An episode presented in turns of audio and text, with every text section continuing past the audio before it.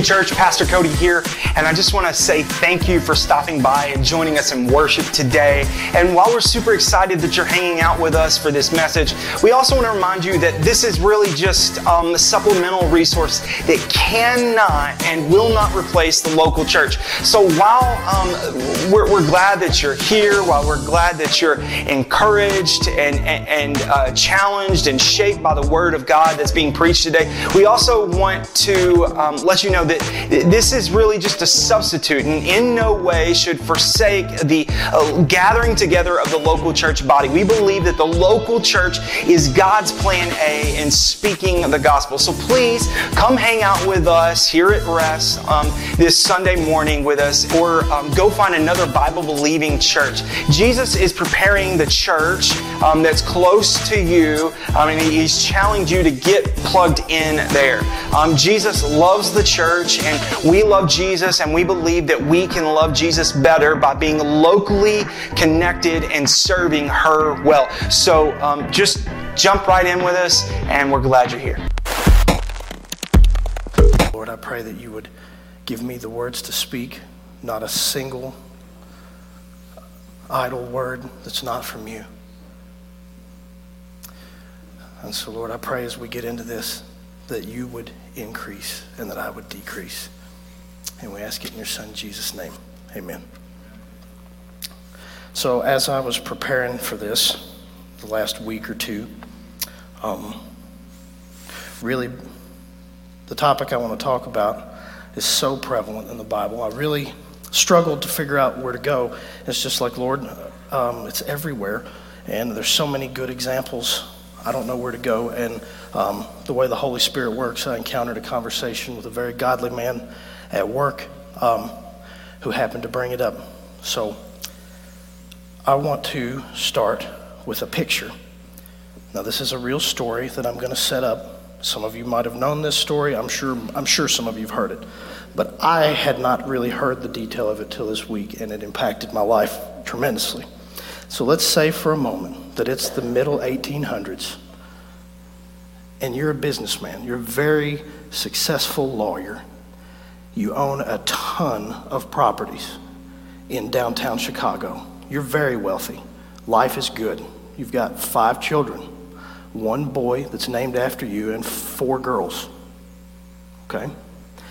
You are also extremely active in your local body of believers in downtown Chicago. So much, in fact, that it is literally built into your reputation. Like people know you because you walk with Jesus.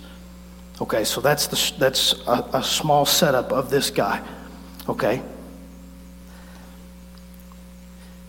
He's, a, he's such a serious Christian. He's got, he's got international evangelists that are good friends of his that visit his home when he's in Chicago, when they're in Chicago, rather.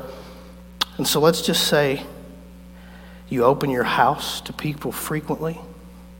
You're doing all the godly stuff. And so let's say, in the middle of all that, and everything is going so well, your four year old son, who's named after you, by the way, he gets scarlet fever and he dies. Okay? So I'm sure the family is struggling through that. One year after that, the Great Chicago Fire happens. And pretty much all of the money that you've invested over the years, all your fortune, is now gone for the most part as well. But your family, you and your family commit to staying in Chicago to live and to minister to the people, the over 100,000 people that ended up homeless and in need of love and care. So you decide to stay in Chicago. So a year into that grueling, absolute gospel centered labor, one of your friends, D.L. Moody, very well known national, international evangelist, is going to be preaching in London. So you decide we need a break my family, we're all going to have, we're all going to take a little small vacation. We're going to head to London. So watch our friend preach, be with believers over there. It'll be good. It's what the family needs. Well, some business stuff happens. And all the properties that you owned from the Chicago fire, there's still lots of paperwork, lots of business to be conducted. You can't leave yet. So your wife and your four daughters get on a ship headed to London. Okay? Halfway across that journey, another ship collides. And the ship that all four of your daughters and your wife on sinks. They discover the, the wife was rescued. She was unconscious, floating on a piece of wood. And all four daughters, ranging from ages 5 to ages 12, are now dead.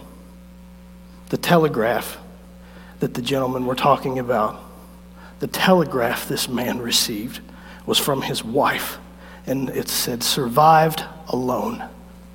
There's, there's some other things that say it might have said a few other things, but survived alone.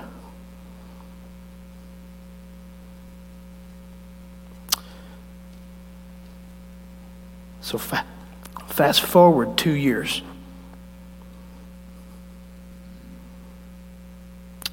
And you have three more children one boy, who's also named after you, and two more girls. I said two years, I'm sorry. It's been several years, six, seven years later.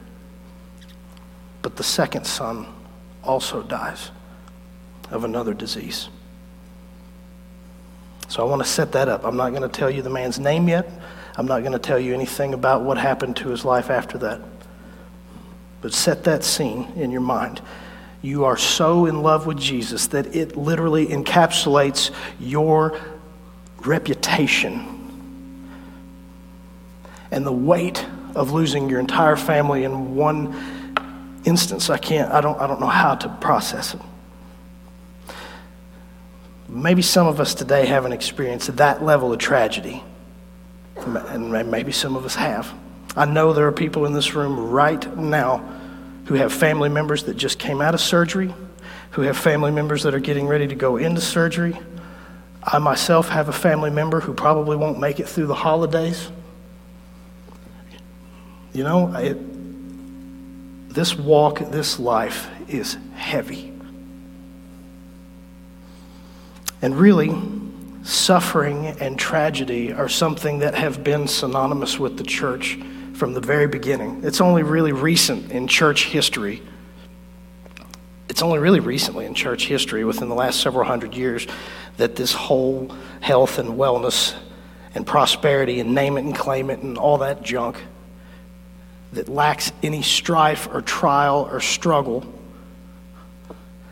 That's all fairly, that's all fairly recent and totally not biblical.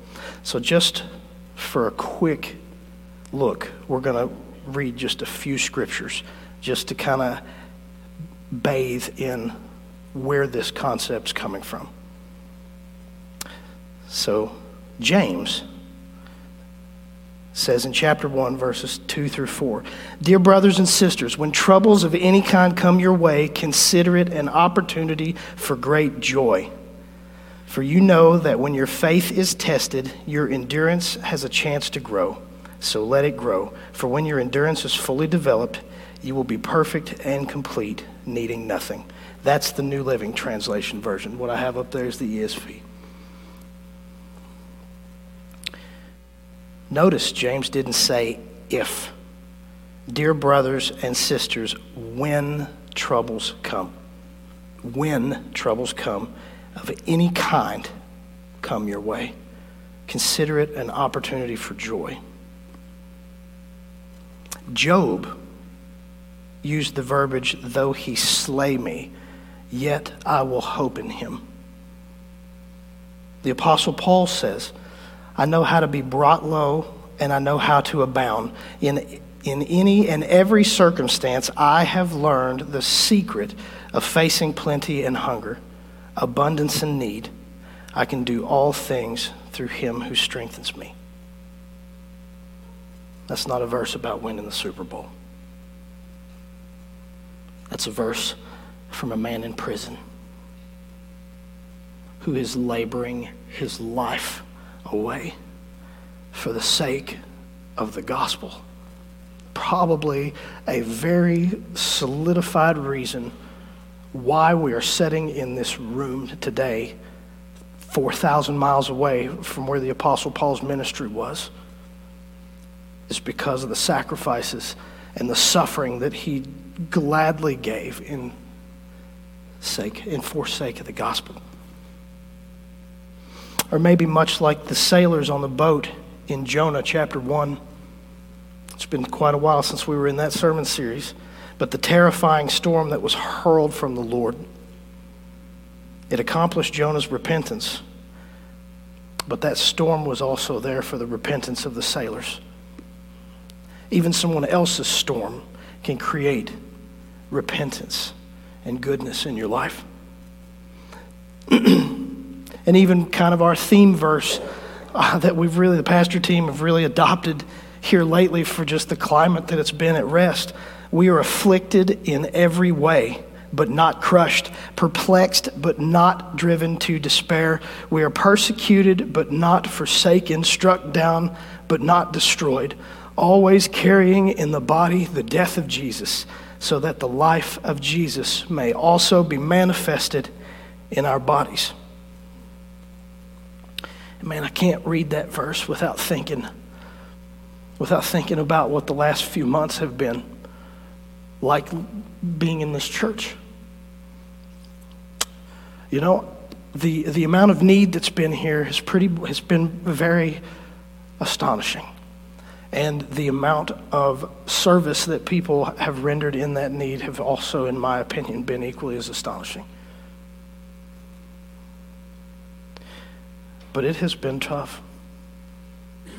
I can tell you from, from a pastor's point of view of things that I've just, I never understood the spiritual mantle of what some of that means.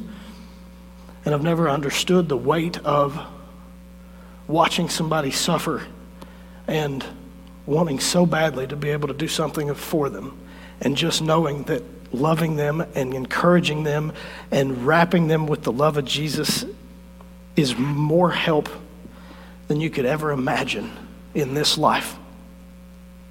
Did you know that what Scripture says is that the rest of the world will know we are the church by the way we love each other? So, one thing I know that Rest Church is doing is loving each other. But man, it's tough. This is a tough season. It's cheerful. And honestly, there's a lot of people that are bebopping around and having a good time. And there's, I've, I've literally have spoken to a man that I work with this week who is struggling with exactly what this service, what this sermon, excuse me, are about.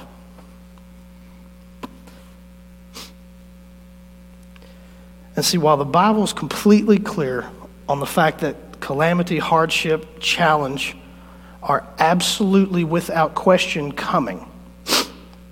It's not, even, it's not an if, it's not a, it's not a maybe. If you walk with Jesus, suffering will come. It will come. If it hasn't came yet, it will. And that's why this body of believers is so important to be plugged into. Because no matter what happens, no matter what comes, Christ promises us, as we'll keep learning as we go, no matter the level of struggle that comes, not one dot of it will go unnoticed by the king. Not one dot.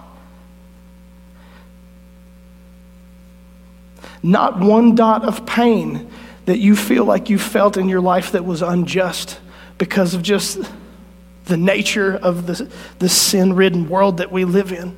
Things happen that shouldn't happen.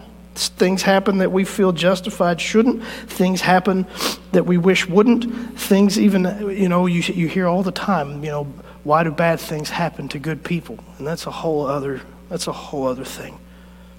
But the truth is, is that if suffering for the saints was not something that God had intended in His wisdom to build us in our direction of becoming more like Christ, if it wasn't something he would use, he wouldn't have allowed it. He wouldn't have allowed it.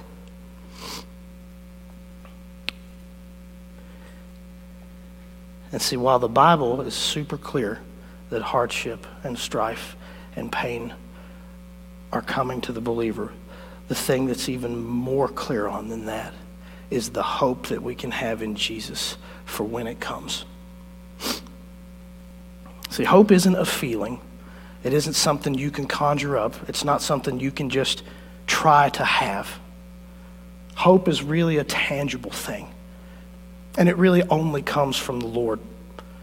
It's like the same thing as joy. You can't have real, the definition of what real joy means, you can't have it if you don't know Jesus. You might be happy, you might have a little bit of an emotion, but you won't know joy. And you won't know hope either. Not without Jesus.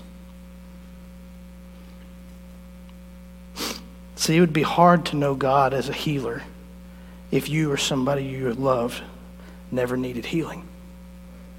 It's going to be impossible to know God as deliverer if you had never realized that you were in bondage and in slavery to your own sin and the world around you. It would be impossible to know God as provider if you had never known what it meant to lack. And that doesn't just mean financially, it doesn't just mean what you're eating or what you're playing or what you're wearing. When I say lack, I mean lack. I mean, the people in this room I know that desperately that, that desperately want the love of a father. He's there for you. Who desperately want the love of, you know, just every type of love you can imagine is found in the person of Jesus. He is where our hope is. See, the Apostle Paul gives us a very clear definition of where hope is forged. Because it's forged. Hope is something that is brought on by experience. And that experience is knowing Jesus. And Paul lays out for us in Romans chapter 5 exactly where hope comes from. Not only that, but we rejoice in our sufferings, knowing that suffering produces endurance, and produ- endurance produces character, and character produces hope, and hope does not put us to shame, because God's love has been poured into our hearts through the Holy Spirit who has been given to us. And I mean, here we see we rejoice in our sufferings again. That's a hard concept, church. That's a hard concept. But we see that suffering has been designed by God to produce endurance and steadfastness. As you grow and learn how to endure in spite of your feelings and your struggles and emotions, Paul tells us it's all designed to produce a godly character in us. The only hope we have for anything is in Jesus. God's wisdom in allowing us to suffer is a disguised blessing in showing us that nothing in this world, in this lifetime, can satisfy us. I mean, even the Apostle Paul, he says, he says, if there was no hope of the resurrection, if there was no hope of the life that were to come, and this life is the only life that we as believers have to hope in, then we are of all people most to be pitied. Most to be pitied if we don't have the hope of the resurrection that is coming to sustain us, to pull us through, to, to guarantee that no matter what we suffer in this life, if we keep pushing forward toward the call of Jesus and toward the cross, you know, you hear the Calvary Road. You hear what that means? He literally said, Pick up your cross and follow me. You can read all through the New Testament where people are just like, that, that's, that's too heavy, Jesus. That's, that's too heavy. I can't do that because they can't see, they don't have eyes to see what lies ahead.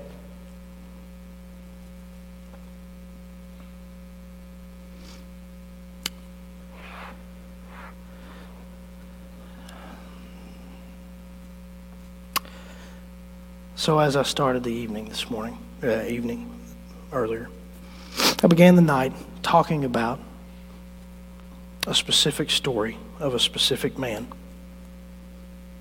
and his tremendous loss in his life. But I left some stuff out. So, after he received the telegraph from his wife, he jumped on a boat to go to London, obviously, to weep, to mourn, and to be with his wife after the loss of their entire family. And as he's on that boat, about the place that they get to where they believe the nautical miles where the accident happened, the captain brought him and showed him the chart book and said, This is where, this is where your family went down. And because of that boat ride and because of the struggle of the believer who was smashed to bits, I can only imagine. Because of that, we sang lyrics to a song tonight that that man wrote after he sat on that boat, understood where the wreck was they don't know if he went back to his cabin on board the boat or if he wrote it at a later date. But I have some song lyrics that I put up here. And it's the first verse to the line to the song, It is well with my soul. And after I heard the story, the lyrics mean a lot more now than they ever did before. When peace like a river attendeth my way, when sorrows like sea billows roll, whatever my lot, Thou hast taught me to say, It is well, it is well with my soul. He chose to have faith in God more than what he thought could, could create with his own mind, what he believed, what he felt. He just you just see a man who just says, you know, the Lord gives and the Lord takes away. And whatever you do, whatever you do to me is good and worthy and worth it.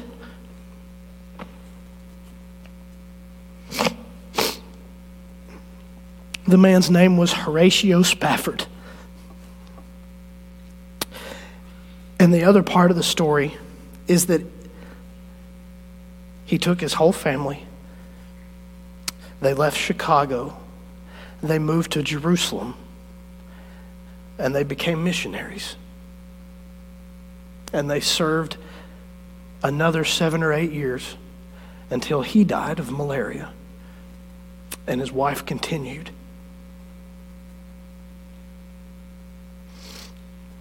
Mitchell, you guys can come up. But much like we see lived out from the saints in Scripture, like Paul, James, Job, Joseph, King David, or even a more recent in history saint like Horatio Spafford. Paul tells us in Romans 8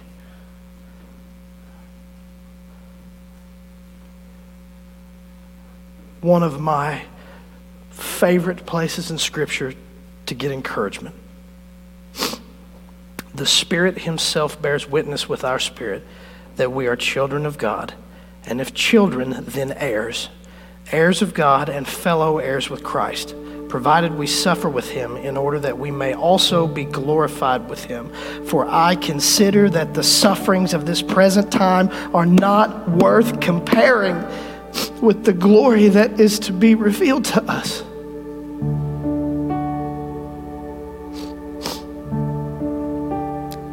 Believer, I really want you to listen to me.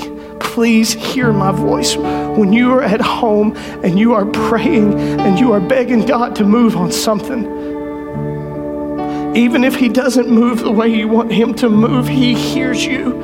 Every single tear you shed will be rewarded back to you more than you can possibly imagine. Can you imagine sitting with the king as a son? There's nothing that he can't give you. He created your heart and every desire that it has. The godly ones, He created your heart all the same and knew you were going to struggle. He knew you were going to be broken. He knew there were going to be situations and times in your life that you can't do it. You don't have the strength. And even if you did, you'd still have to have seven or eight of your Christ followers, friends, dragging you. I texted the pastor team the other night as I was reading.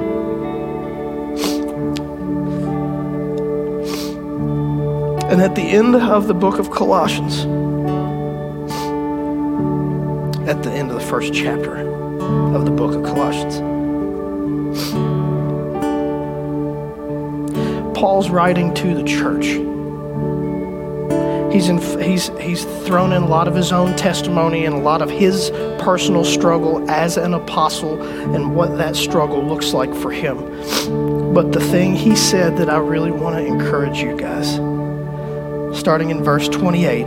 He says, Him we proclaim, warning everyone and teaching everyone with all wisdom, that we may present everyone mature in Christ.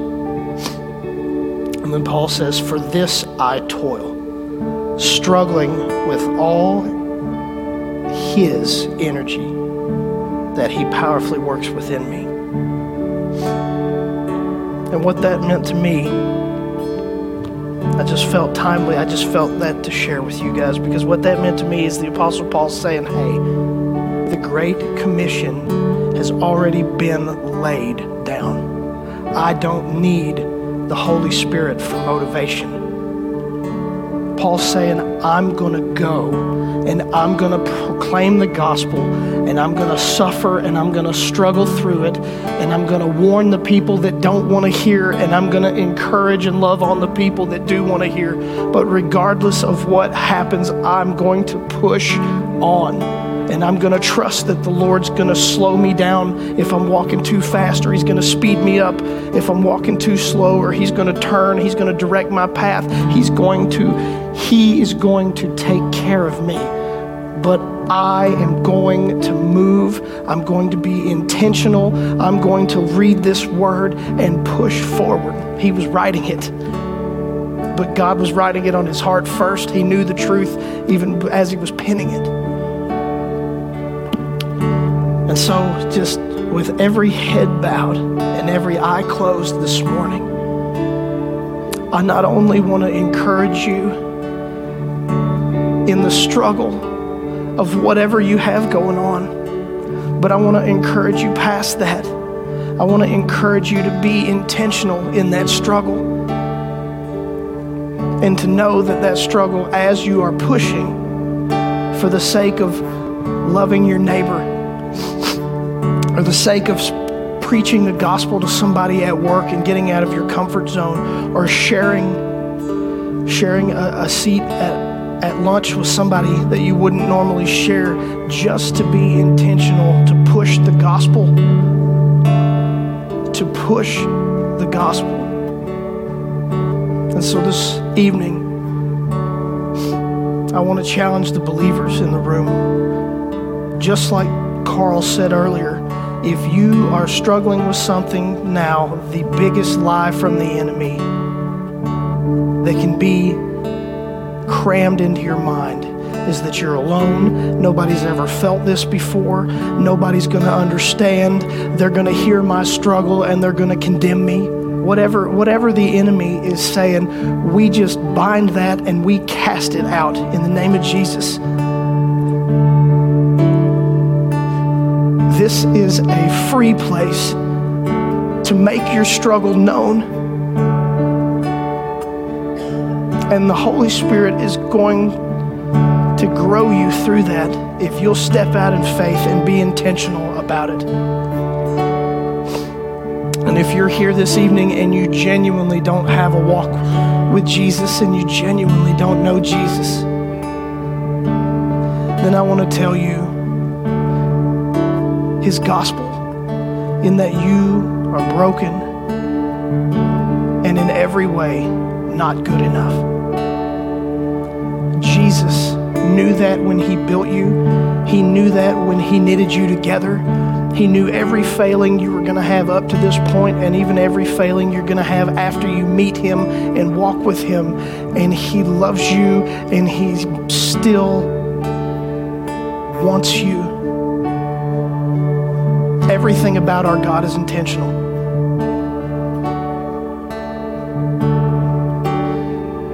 And he came, Jesus, who was God in heaven, stepped down from his deity and came in the form of a man to suffer. The book of Isaiah says he was a man acquainted with sorrow. He was a man of sorrows, acquainted with grief. And if the captain of our salvation had sorrows, so will we. But he promises to love you through them and to live in you. It's Christ in you.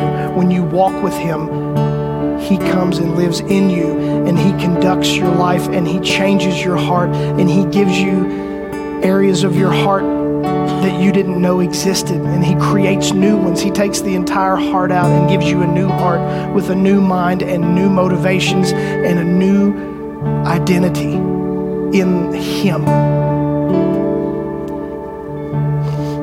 And so, if you are here this evening and you are an unbeliever, while we sing this next song, please come get myself. Please come get Pastor Cody. Please grab Carl.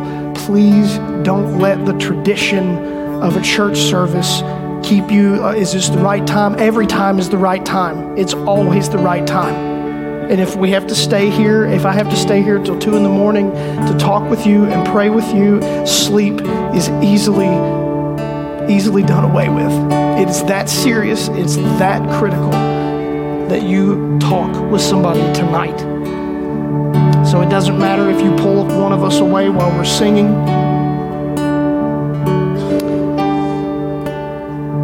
We want to talk with you. We want to lead you to Jesus. We want to take you to his feet. And Jesus will save you. If you cry out to him with an honest heart, he will save you. So as we enter this time of worship, just remember that suffering produces endurance, and endurance produces character, and character produces hope, and hope will never put us to shame because the love of Jesus Christ has been shed abroad in our hearts, the light of hope.